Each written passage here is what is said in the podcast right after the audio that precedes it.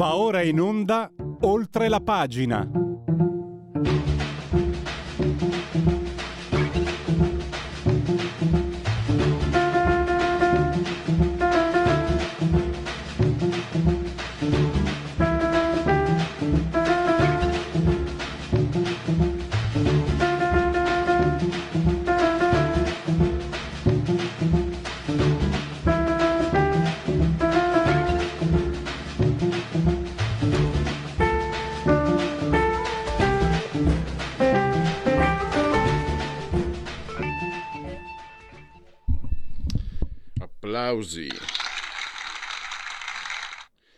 Per la colonna sonora di Oltre la pagina, la rubrica di Radio Libertà che sta andando in onda simultanea con voi quando sono scoccate esattamente le 10.40. Rapidamente una panoramica sui temi che tratteremo, ovviamente non, mm, non sarà nella maniera più assoluta trascurato il voto in Francia eh, ballottaggio tra Le Pen e Macron. Ne parleremo con Francesco Giubilei, che ha, fa parte anche del Comitato Scientifico per il Futuro dell'Europa. Tra l'altro, eh, Giubilei, che è editore, saggista, ha pubblicato in anteprima una pagina, un'esclusiva dell'ultimo libro eh, di Zemmour, che eh, se, se, ne è parlato molto, adesso ha preso uh, meno voti di quanto non si pensasse, era accreditato di parecchio, è sceso il 7, ma ha detto che lui voterà vuole che i suoi votino la Le Pen. Ma quello che è interessante è il percorso di Zemmour, filosofo, attaccato moltissimo di estrema destra, come cioè accusato di essere di estrema destra, e la sua visione della Francia. C'è un punto molto interessante sul quale discutere. Eh, lui dice eh, si colpisce per colpire l'identità della Francia se ne colpisce la bellezza. E poi avremo Nathan Greppi, lì pensate c'è eh, negli Stati Uniti un fumetto no, uh, King Conan, tratto dal romanzo di Robert Howard, uh, Conan il cimmero. Ecco, in questo fumetto appare ta, eh, una protagonista Matoaka, si chiama, che è una principessa con poteri paranormali, molto sensuale. Se non che il suo autore è stato attaccato pesantemente da una eh, produttrice televisiva che si chiama D'Angelo di cognome, ma è di, di identità irochese, nativa irochese. Insomma, gli ha detto disgustoso, fai vomitare. Perché? Perché Matoaka è il nome di battesimo della principessa Pocahontas, che per eh, coloro che adesso attaccano l'appropriazione culturale in America è il simbolo dell'oppressione e sessismo imperialista maschile bianco. Sapete cosa ha dovuto fare l'autore Aaron? Si chiama. Scusa, scusa, scusa capo, spargersi il capo di cenere e dire che era inconsapevole, eccetera, eccetera, e poi addirittura deve, sta versando i proventi eh, guadagnati onestamente col suo lavoro a un'associazione che si occupa delle donne native americane. Ma adesso credo lo abbiamo in onda, perfetto. Saluto subito Sergio Luciano, direttore di Economy. Benvenuto, direttore. Buongiorno, buongiorno a tutti. Eccoci. E grazie, e grazie per, per, metterti sempre a disposizione eh, dei nostri ascoltatori. Allora, il DEF eh, ci sono dei ritocchi, ci sono insomma delle, delle conseguenze, ne parliamone con te assolutamente, e poi anche come si sta muovendo Mario Draghi, no? tu dici si sta muovendo da banchiere centrale, lo ha fatto nei confronti dei partiti che lo stanno tirando per la giacchetta, anche nei confronti di Carlo Bonomi, perché quello quando ha ricordato Bonomi che fare imprese in Italia guardando gli utili del 2021 conviene, anzi conviene molto, eh, Bonomi stava come sempre, insomma, si stava portando avanti le sue istanze, ma è una risposta di quelle che lasciano un segno, secondo me. Ma a te la parola per cosa succede con questo DEF? Non ci sono soldi e quanto ci verrà a costare, quanto verremo a perdere? Guarda, eh, il DEF eh, risente in maniera clamorosa di, di questa crisi economica che, che ci arriva addosso attraverso il caro energia e attraverso eh, i rincari generalizzati. Tra poco aumenteranno i prezzi delle materie prime alimentari che sono direttamente coinvolti dalla, purtroppo dalla, dalla guerra. Eh, soldi non ce ne stanno, soldi non ce ne stanno, perché, perché è ovvio, insomma, abbiamo subito una battuta d'arresto, molto pesante, molto grave, questa battuta d'arresto uh, si risente su tutte le nostre eh, entrate fiscali. L'economia eh, soffre, le imprese pagano l'energia, sia quella elettrica sia il gas, da due a tre volte in più dell'anno scorso, quindi a certe condizioni non gli conviene più operare. Purtroppo eh, non possiamo essere, non possiamo dire che, che sia una cosa normale, leggera, no? è un, un guaio enorme. Allora che cosa può fare un governo che non ha la leva dei soldi a disposizione, ma poi in questo momento non è che siano tanti i governi messi meglio del nostro, può fare qualche intervento mar- marginale no? e, e aggiustarlo, aggiustare la situazione in attesa che l'Europa prenda una decisione una decisione che deve essere eh, evidentemente di tipo unitario come è stata quella per il recovery plan. Il recovery plan è stata un'operazione con cui l'Europa ha, ha mobilitato 700 milioni di euro, miliardi di euro, di cui poi 220 dovrebbero arrivare a noi, molto bene. Adesso per la, le conseguenze della guerra e per il caro energia è pensabile che l'Europa faccia di più. E Draghi lo ha detto chiaramente, secondo lui ci vogliono 2 mila miliardi in più però non è che basta che lo dica Draghi, bisogna che siano d'accordo tutti. E quindi è cominciato un, un percorso politico eh, durante il quale ci saranno delle trattative. Perché dico questo? Perché in alcuni paesi i problemi sono come i nostri, se non più gravi, per esempio la Germania. La Germania ha una tale dipendenza, il 55% dell'energia tedesca in un modo o nell'altro arriva dalle forniture russe, quindi sono nei guai. Hanno chiuso le centrali nucleari, devono riaprirle, ci vuole tempo sono nei guai, proprio nei guai. E, però uh, altri paesi come la Francia, adesso vedremo chi comanderà in Francia, se mi fregano perché la Francia è abbastanza autonoma sul piano energetico, quindi mettere mano alla tasca, perché poi sai quando si dice l'Europa finanzia, sì, l'Europa finanzia, ma poi alla fine sono sempre i Paesi membri, oppure con gli Eurobond è l'Unione Europea che ci mette la faccia sui mercati, raccoglie evidentemente le, i consensi degli investitori di tutto il mondo, però poi deve rispondere dell'esito di quel denaro. Per cui eh, capisce, è un, una situazione senza precedenti dove io non è che me la posso prendere più di tanto con Draghi. Quello che non mi piace, che non mi è piaciuto, l'ho scritto chiaramente con tutto il rispetto, è la chiarezza, la chiarezza nelle dichiarazioni. Eh, per esempio parlando della delega fiscale, che è una, delega, una legge delega eh, che farà sentire i suoi effetti tra non prima di 18 mesi, quindi quando questo governo comunque non ci sarà più. Bisogna dire chiaramente, non basta dire non aumenteranno le tasse sulla casa.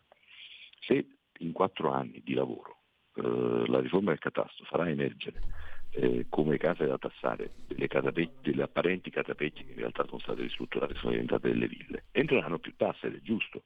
Chi ha fatto il furbo aveva la catapecchia, l'ha ristrutturata e non ci paga le tasse deve pagare. Bene, si dica da qualche parte in maniera formale che questo governo impegna eh, del possibile il Parlamento, poi è chiaro che il Parlamento è sovrano potrebbe cambiare anche opinione, però in futuro si vedrà e ne risponderà, a investire nello sgravio della pressione fiscale complessiva sulle case i maggiori proventi che dovessero derivare dalla emersione di reddito immobiliare nascosto. Basta dire questo, non basta dire non aumentano le tasse, perché poi in realtà aumentano quelle su chi non li paga, giusto, ma non a sgravio di chi le paga. Aumentano e basta, gli altri, chi, chi paga già continua a pagare, tanto, troppo. Questa comunicazione perché il governo la fa? Francamente non lo capisco, perché ho la riserva mentale di non poter dire quello che faranno altri, eh, lo capisco, però basta dirlo. Cioè, nostra, il nostro orientamento è questo, lo scriviamo nella legge, legge, questo Parlamento approva questa legge, poi si va a votare, cambia il Parlamento, arriva un altro Parlamento che decide di tassare la casa al 100% oppure che decide di togliere completamente le tasse. Sono fatti non nostri. Noi abbiamo dato la linea politica in questa legge, si potrebbe fare, non lo fa, non so non so perché. Però ecco per dire, i problemi sono talmente grandi, come, pensa, pensa, soltanto alla storia dello 0,25% di sgravio sulle accise. E allora il, il tema è, finisce a maggio? Va bene, e che cosa abbiamo risolto? Da qui a maggio, che è successo? Che cosa potrà essere cambiato in meglio? Questo non, mi ricordo che l'avevi sottolineato anche l'ultima eh, volta che no. ci eravamo sentiti. E, e, dopo tre settimane, mi sembra fossero, siano tre settimane, eh, purtroppo avevi ragione, cioè alla fine sono, sono, toppe che hanno una scadenza. Ma ti chiedo, mm, a me sembra, è parso di aver capito da, da, leggendo i tuoi articoli, che pensi che Mario Draghi stia lavorando molto per un piano eh, a livello europeo, cioè l'idea eh, la, la, riassumo con parole mie, come si dice, cioè l'idea, signori, se qui non ci aiutate andiamo a fondo, se l'Italia va a fondo è un problema per tutti. L'ho, l'ho proprio riassunto in maniera grossolana, ma non credo sia tanto lontano eh, dalla realtà dei fatti, però, se devo essere sincero. No, no, non è lontano dalla realtà dei fatti, resta, resta però il problema che mancano i soldi per sostenere la ripresa come, come, sembrava che stesse succedendo e come anzi, diciamo la verità, nel secondo semestre del 2021 per fortuna è successo. Quindi non, insomma, io sono preoccupato perché non vedo no, le premesse per una reazione veloce ed efficace alla crisi in corso. Paradossalmente sul Covid è successa invece questa reazione anche mm. economica perché, perché, le aziende hanno chiuso, no? hanno chiuso i battenti, ci ricordiamo tutti, marzo 2020 non potevano lavorare, si è fermato i due terzi dell'economia del paese e sono scattate due cose. Uno è un meccanismo storico automatico che costa, ma che era però dire, pronto a funzionare la cassa integrazione per i dipendenti, che hanno sofferto, hanno guadagnato poco, però hanno preso qualcosa. No? E poi sono scattati i finanziamenti garantiti allo Stato che sono in, cresciuti in maniera eh, enorme proprio. Non vorrei dirti un dato sbagliato, ma stiamo parlando che, che i finanziamenti del Medio centrale sono passati da una quindicina di miliardi storici all'anno a 150, cioè una roba enorme. Quindi questi strumenti hanno funzionato, intanto l'Europa faceva il recovery plan, non dimentichiamoci che il recovery plan è stato approvato ancora col governo Conte e quindi insomma ha trovato, diciamo, il Paese ha trovato una, una prospettiva. Poi eh, le vaccinazioni sono andate bene, abbiamo avuto argomenti interni di risposta alla crisi. Eh, adesso la vedo più difficile, adesso la vedo più difficile perché il, il, male è comune ma colpisce in modo diverso, quindi l'Europa non sarà e non potrà essere altrettanto compatta e rapida nel decidere, oltretutto fino al prossimo eh, 24 aprile, e cioè fin quando non si saprà chi comanderà in Francia, io credo che vinca Macron, però non è sicuro, e la Francia che è l'attore più forte in questo momento in Europa perché la Germania è in difficoltà come abbiamo detto prima, la Francia non ha una voce con cui parlare perché Macron adesso è, come dire, Direttore, scusami, da quella che è stata Radio Padania dico una cosa pericolosissima. Se vince la Le Pen sovranista potrebbe danneggiare l'Italia. Certo. Capisco che è una, che è una provocazione intellettuale, io dico questo.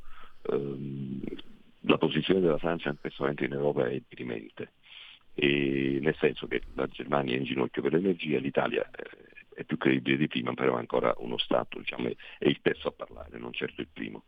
Quindi se in, a Parigi arriva un governo che dichiaratamente, un governo Le Pen che dichiaratamente contesta la linea europea, il risultato è sicuramente che si blocca l'Europa. In questo senso opportunisticamente è, è vero pensare che purtroppo eh, oggi non è il, come storicamente non è il momento giusto per rimettere in discussione la costruzione europea perché stiamo vivendo un'emergenza. Questo non significa negare che la costruzione europea lasci molto a desiderare che tra i tanti argomenti dell'antieuropeismo e della Le Pen alcuni meritino considerazione. Però è chiaro che se in questo, hai capito, mm-hmm. noi stiamo andando, se, se siamo tutti su un autobus e quest'autobus ha i freni rotti e stiamo andando giù in una strada in discesa dove l'unica speranza di non cadere del burrone è la, che ci sia uno che guida, ok? Se ci mettiamo a contenderci il volante è un casino sono d'accordo, ho preso l'idea, no? L'Europa in questo momento è un pullman dove nessuno può scendere, da dove nessuno può scendere. E, e tutto sommato questo pullman è guidato dai francesi e dai tedeschi. I tedeschi sono imbambolati per i problemi specifici che hanno. I francesi sono quello che sono, si sanno i fatti loro, non sono certamente nostri amici, però hanno una linea di un certo tipo nota. Se gliela mettiamo in discussione adesso è ovvio che la guida del pullman sbanda e quindi rischiamo di andare tutti a farci male. In questo senso sì, la, la provocazione, la battuta che hai fatto la, eh, la, la, la condivido, la avallo, cioè oggi una vittoria della Le Pen che mettesse in discussione quel poco di buono che l'Europa ha fatto e deve fare sarebbe un, probabilmente destabilizzante per tutti. E vado in conclusione, io ricordo sempre agli ascoltatori le mie ascendenze da parte materna francese, quindi per me vive la France toujours. No, a parte le battute mie, eh, direttore, un'ultima cosa. Cosa ne pensi di quello che ha detto Daniele Franco? Il ministro ha detto guardate che il, il prezzo, il costo dell'energia è arrivato all'apice, quindi di più non può salire, quindi da d'ora in poi le cose dovrebbero, diciamo, migliorare. È l'ottimismo della ragione, eh, gli mancano alcuni elementi di valutazione per cui in realtà non siamo ancora arrivati al momento peggiore. Tu che idea ti sei fatto? E poi ti lascio agli tuoi impegni. No, sì, guarda, credo che sia soprattutto l'ottimismo della ragione, bisogna guardarsi attorno eh, anche con occhio positivo, perché altrimenti c'è, c'è, c'è da spaventarsi e basta. No? Quindi, vediamo un po' che cosa, eh, che cosa succede giorno per giorno. Abbiamo anche dei segnali interessanti. La pace, che sembra una gran cosa, mi pare una, purtroppo ancora una, una prospettiva lontana. Però mm, dire, è, anche vero che gli Stati Uniti sono forti, che eh, sono il nostro principale mercato, che la, la, l'occupazione in Italia per il momento va. Insomma, come dire, ci sono anche elementi di, di speranza e di tenuta. Non a lungo termine, ecco, questo che voglio dire io, cioè se sta storia non, non, guarisce presto, se il mondo non guarisce presto da questa malattia che gli è preso del, del caro energia e adesso della guerra è, è, un, è un, bel casino, un bel casino. mi dispiace, non riesco a essere più ottimista, però ripeto, guardiamo quello che c'è di buono, guardiamo con speranza al fatto che questa guerra protrarla più di tanto non conviene a nessuno, nemmeno a, nemmeno a Putin ovviamente. Adesso la notizia di quest'ora è che russi avrebbero scatenato l'offensiva nel Donbass, potrebbe essere quello, chiaramente il territorio dell'accordo è quello, no? uh, gli, gli, devono mollare qualche cosa, se no Putin non si, non si tira indietro, se non si tira indietro alla lunga può darsi che poi viene rovesciato il suo regime, ma intanto che viene rovesciato il suo regime, il mondo che fa? No? Certo. Quindi... Beh, diciamo, insomma, se, dice, se, lo dice Mario Draghi che negli affari eh, essere pessimisti aiuta a sbagliare meno, direi che eh, è meglio non, insomma, eh, è meglio non librarci in speranze vane e tenere presente la realtà. E Direttore, io ti ringrazio molto, eh, Sergio Luciano, direttore di Economy, e a, risentirci a presto, magari sperando di, di, di, di, parlare di qualcosa che è stato risolto, o comunque non ha importanza perché sicuramente il tuo, inter- il tuo intervento aiuta me e gli ascoltatori a comprendere meglio le dinamiche dell'economia. Ti ringrazio davvero. Grazie a te, a presto, buon lavoro e buona giornata a tutti. Eh, andiamo, andiamo. Sai cosa faccio Giulio? Allora, non siamo in condivisione, vero? Perfetto, allora... Ah, e non vedono neanche il mio brutto muso gli ascoltatori, benissimo. Radio Libertà, chi sa buona Radio Libertà, campa oltre cent'anni, meditate gente, meditate.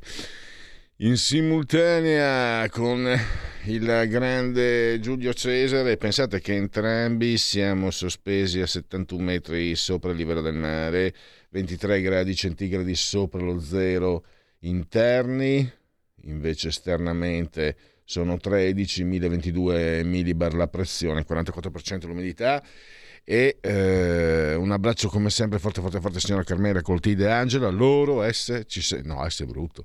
Loro ci seguono dal televisore. Il digitale terrestre 252 il canale e se avete la smart tv sempre sullo stesso canale potete anche vederci perché questa è diventata addirittura niente proprio di meno che una radiovisione. E ci potete comunque continuare ad ascoltare cullati dall'algida suona digitale della Radio DAB, ci potete seguire ovunque voi siate con l'applicazione iOS Android dedicate, quindi smartphone, iPhone, iPad, mini iPad, tablet, mini tablet. Alexa, accendi Radio Libertà, passaparola ve ne saremo riconoscenti poi anche Fire TV, Smart TV e poi su internet, sul sito della, sul meraviglioso sito della radio e eh, anche sul, um, su YouTube, anche se su YouTube adesso ci sono dei problemi, ma torneremo. Dunque, oltre la pagina, un po' di sondaggi Giulio, eh, ti chiamo io la condivisione, condivisi, condivision perché c'è questo intervento della lingua inglese un po' ovunque che è fantastico. Valutation. Poi cos'è che ascoltavo? Uh, mancava solo che uno, non so, parlando di economia, l'andamentation. L'ascoltavo in televisione, mamma mia. Vabbè. Questo è il termometro politico, uno dei, de, diciamo, degli istituti più, secondo me, per esperienza, più autorevoli, credibili. 21,4 Fratelli d'Italia, 20,8 PD, 18,1 Lega, 13% i 5 Stelle, 7,9% Forza Italia, Calenda Europa 4,3%, Italia Viva Renzi 2,5%. Via la condivision. Eccoci qua. E nuova condivision Com'è che diceva Gigi Proietti? A me gli occhi, please. Lei crede che i massacri a Busha e in altre città ucraine vi siano effettivamente stati o siano responsabilità dei russi? Il 40,2% sì, crede che sia colpa dei russi. Il 19,3% non saprei, in ogni caso non cambierei la mia opinione sulle gravi colpe russe. Il 13,3 non capisco lo sdegno, gli americani hanno fatto cose simili e peggiori senza suscitare tali reazioni. Sì, probabilmente vi sono stati massacri, ma credo che gli ucraini stiano facendo di peggio, 5,5, il 18,1 no, io credo si tratti di una messa in scena per costringere la comunità internazionale a essere più dura con la Russia. Il 3,6 non sa. Togliamo la condivisione, ma andiamo anche in uh, time out. Stai ascoltando Radio Libertà. La tua voce libera, senza filtri né censura. La tua radio.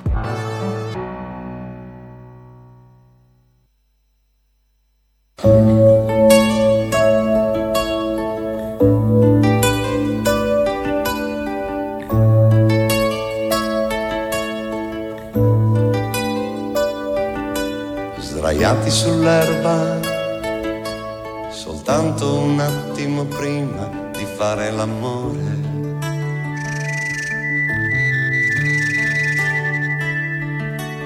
Un grillo che canta, c'è un'aria bellissima intorno, che odore. Pian piano riprendo a sfiorare la sua sottana, sarà la zona cerchiamo un posto migliore e allora ritrovo di nuovo la mia tenerezza.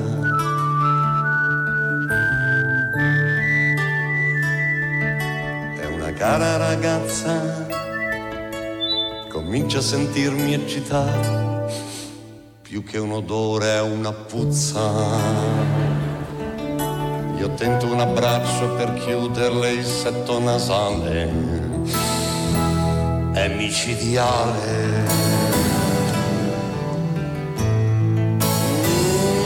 Non ce la faccio, mi è venuta anche un po' di nausea, mi gira la testa.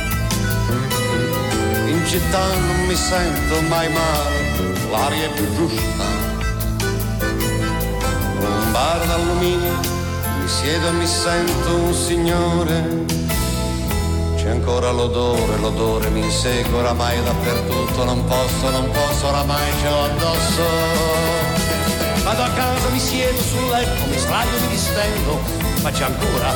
Io mi annuncio, lo sento più forte, un odore tremendo, mi tolgo i vestiti, oramai sono nudo. Dio, Dio, l'odore mio, l'odore mio, vuoi vedere che sono io? Vuoi vedere che sono io? Vuoi vedere che sono io? Calma, un momento, ragioniamo mi faccio un bel bagno, mi lavo da tutte le parti con molta attenzione.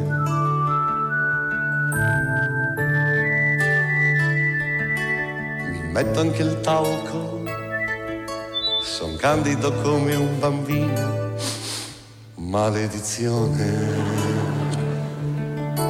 Adesso però non mi devo suggestionare da vomitare.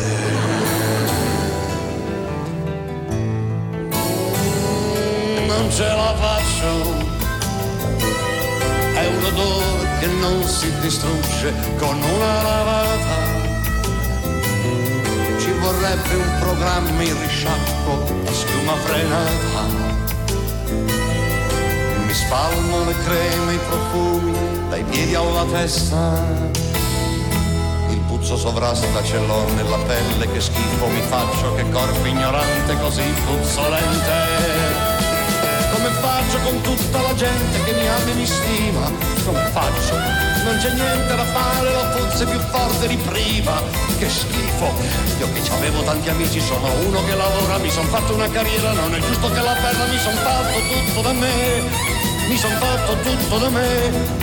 Io che conosco tanta gente, sono venuto su da niente, c'ho una bella posizione, non è giusto che la perda, mi son fatto tutto da me, mi son fatto tutto da me, mi son fatto tutto da me.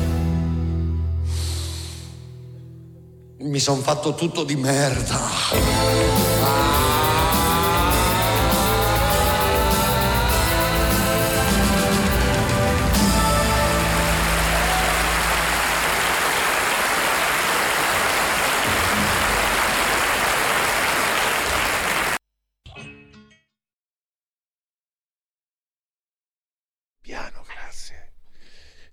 Tutto qui, eh? perché proprio si sente tutto. allora, eh, ma non è colpa di nessuno, qui c'è gente che lavora, quindi rispetto per tutti. Eh, anche per chi sta lavorando per voi, perché ci sono persone che eh, occupandosi delle problematiche che voi ci segnalate, perché non ci sentite da una parte o dall'altra, eccetera, noi vi diciamo, quando vi diciamo che ci sono persone che se ne occupano, diciamo la verità poi i problemi si risolvono e, e, potete testimoniarlo anche voi. Tu risolvi un problema, ne nasce un altro, ne nasce una, è la vita. E, e la vita ed è anche Radio Libertà naturalmente. Oltre alla pagina stavo leggendo alcuni sondaggi, poi tra poco parleremo di Francia, di Eric Zemmour con eh, Francesco Giubilei, alla prova con la pandemia e la guerra in Ucraina. Come si sta comportando l'informazione? Mi sembra abbia scelto di dare molta visibilità alle posizioni radicali e complottiste per fare audience 16,2. È abbastanza equilibrata, ma dovrebbe mettere maggiore filtro agli, ai complottisti 21,5. Molto equilibrata all'8,1, abbastanza equilibrata 6,2. Mi sembra succube servile verso le posizioni più conformiste, quelle del potere 43,9. Non risponde il 4,1. E...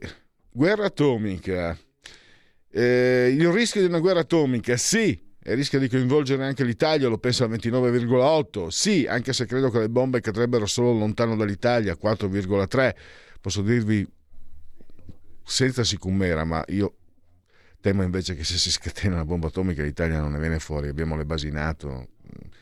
Vorrei, vorrei, anzi no, io vorrei che, ecco, vorrei, no, non credo si arriverà tanto il 60% non so il 5,9, speriamo che il 60% abbia veramente ragione. E... Per raggiungere la pace cosa dovrebbe essere concesso a livello territoriale alla Russia da parte dell'Ucraina? Nulla! È giusto pretendere che si ritirino anche da Donbass e Crimea, lo penso al 20,4.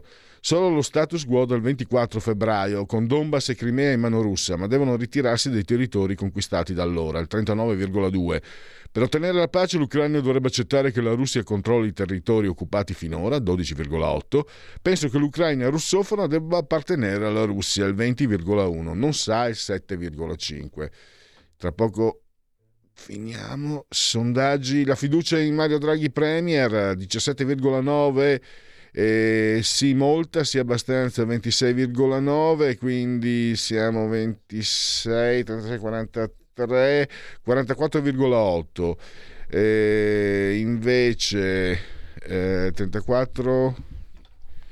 Eh, cosa sta succedendo? Devo, devo fare un. devo fare dei lavoretti eh, come si chiama? Eh, no, mi era venuto in mente il nome in, dia- in dialetto, lo si può dire.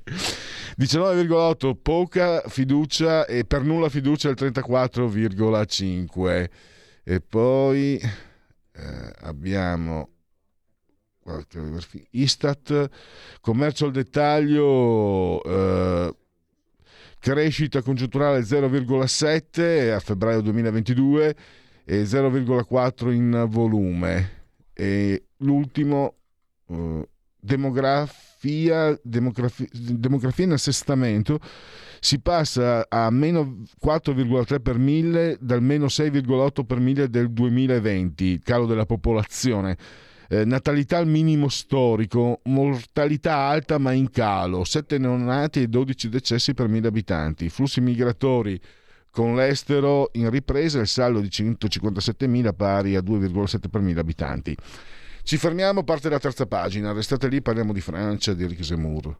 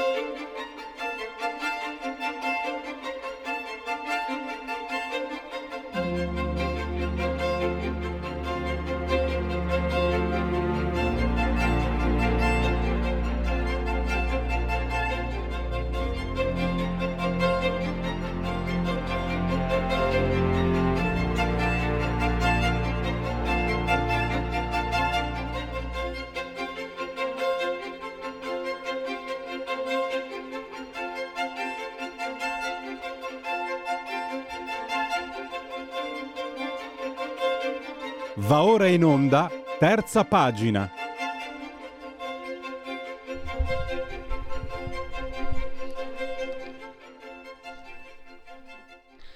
E saluto e ringrazio mm, per la sua partecipazione Francesco Giubilei, editore, saggista e componente anche del Comitato Scientifico per il Futuro dell'Europa.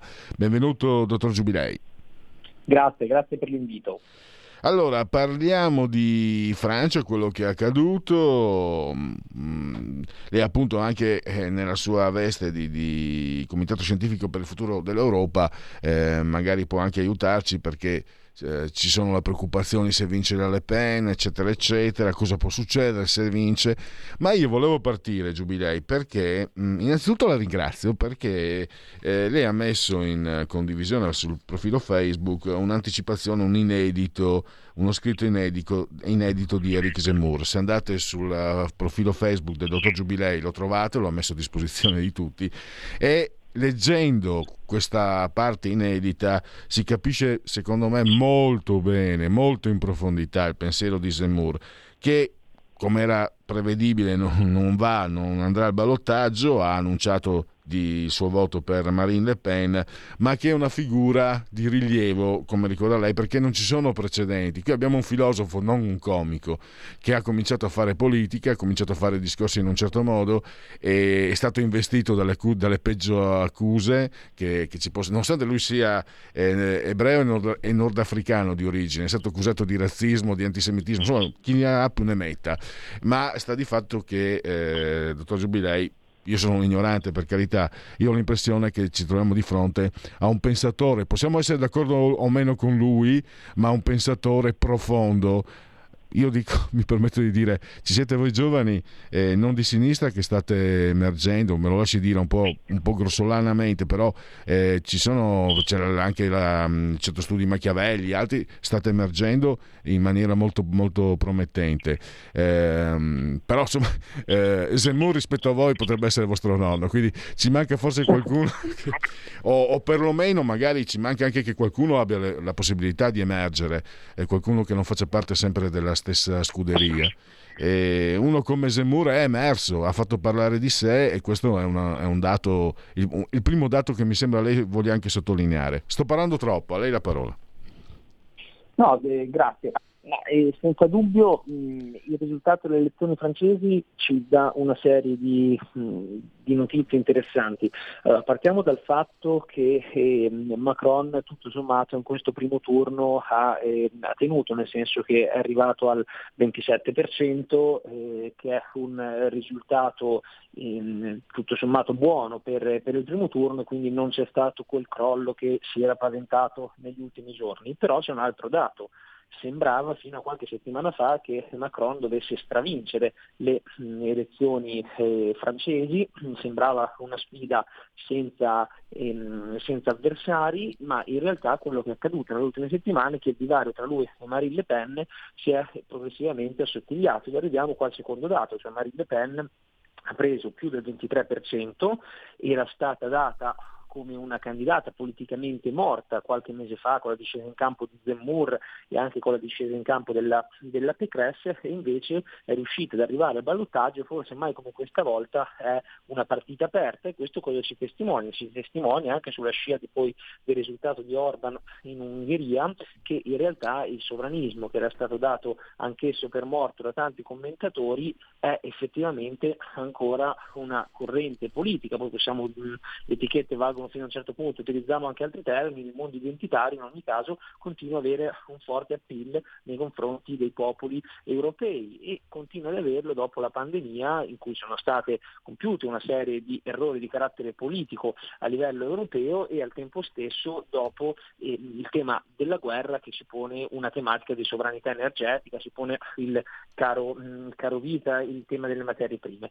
L'altro dato poi è il risultato di Mélenchon, il candidato eh, della, diciamo, del, della, sinistra, però una sinistra molto post-ideologica, perché il vero candidato della sinistra è la Hidalgo, che era sindaco di Parigi dei socialisti, ha preso l'1,7, questo è, è sintomatico del, del, crollo del partito socialista, mentre Mélenchon arriva al 20% e il suo elettorato sarà determinante. Lui ha, detto, ha fatto ieri un appello ai suoi elettori a non votare per, eh, per, la Le Pen, però al tempo stesso non ha fatto un endorsement, se vogliamo, aperto a Macron e quindi bisognerà capire quanto del suo elettorato, che è un elettorato tendenzialmente contrario alla Le Pen, però c'è anche un voto post-ideologico un voto anche di protesta che potrebbe andare a mh, mm, votare la Le Pen, dipenderà poi molto anche nel tema dell'astensione nel secondo turno. E arrivo agli altri due candidati, poi gli ridò la parola, che sono da un lato la Pecres e dall'altro lato Zemmour. Parto con la Pecres, cioè la Pecres, la candidata dei repubblicani, ha preso poco più del 4% e il minuto dopo che sono finite le elezioni si è subito affrettata a dire al ballottaggio dobbiamo votare Macron e questo credo sia sintomatico, mm. cioè sia sintomatico del fatto che se dobbiamo votare dei candidati, se gli elettori devono votare dei candidati candidati di finta centro, centrodestra, a quel punto tanto vale votare l'originale di sinistra e, e, non votare questi candidati che si presentano come candidati di centrodestra per poi diciamo, immediatamente fare un voltafaccia. Mentre il risultato di Zemmour è un risultato intorno al 7%, che è un risultato buono, devo dire ci si aspettava qualcosa di più, soprattutto de, dopo la discesa in campo, forse ha eh, inciso eh, anzitutto il tema della polarizzazione, cioè del cosiddetto voto utile nei confronti della Le Pen, ma forse ha inciso anche una campagna mediatica veramente virulenta contro, contro Zemmour legata al tema del, della Russia le sue ipotetiche vicinanze a Putin, insomma quelle campagne mediatiche che purtroppo ben conosciamo. E, ehm, tanto su eh, c'era un, un, tam tam enorme qualche mese fa, sembrava ormai con le porte spalancate per eh, il, eh, il, turno di, di, di, di ballottaggio. Eh, cos'è successo secondo lei?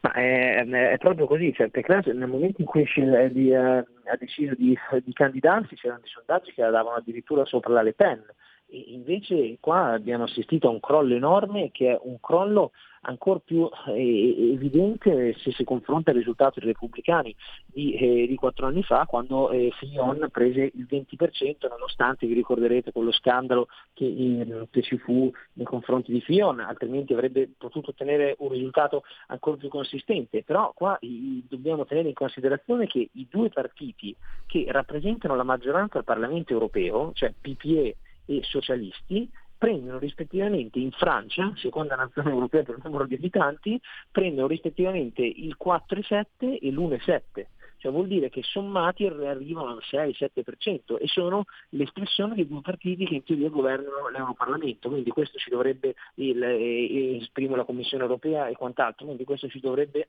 indurre a una serie di riflessioni, però il dato politico, e credo che debba essere un monito anche poi per i partiti italiani, è il fatto che eh, quando c'è un'offerta che si presenta, perché lei si è presentata così per tutta la campagna elettorale, come un candidato di centrodestra, ma in realtà si porta avanti un posizionamento sotto tanti punti di vista ambiguo, si stretta l'occhio al mondo liberal, alla sinistra, si ha delle posizioni che non tengono in considerazione l'identità, delle posizioni non, non forti come servirebbero in un momento attuale, soprattutto in Francia dove c'è un problema di sicurezza, dove servono delle risposte forti per cercare di risolvere le, le problematiche francesi, eh, è chiaro che poi gli elettori elettori non premiano una proposta politica ambigua sotto tanti punti, punti di vista e ne è una testimonianza il fatto che lei ha dato immediatamente il proprio appoggio al ballottaggio a Macron, peraltro spaccando anche parte, anche parte del, del, partito. Però se io fossi un elettore francese che devo votare eh, un candidato finto di centrodestra, a quel punto tanto vale votare un candidato di, di sinistra o di centrosinistra se, se, se, bisogna votare un candidato finto. E, e, questo è purtroppo quello che è accaduto nei confronti della Pécresse. Eh, Marine Le Pen non è stata demonizzata, questo almeno è, questo è dal mio punto di vista, dal punto di vista mediatico. Eh, vi ricordate? Io mi ricordo anni fa, le precedenti elezioni del 5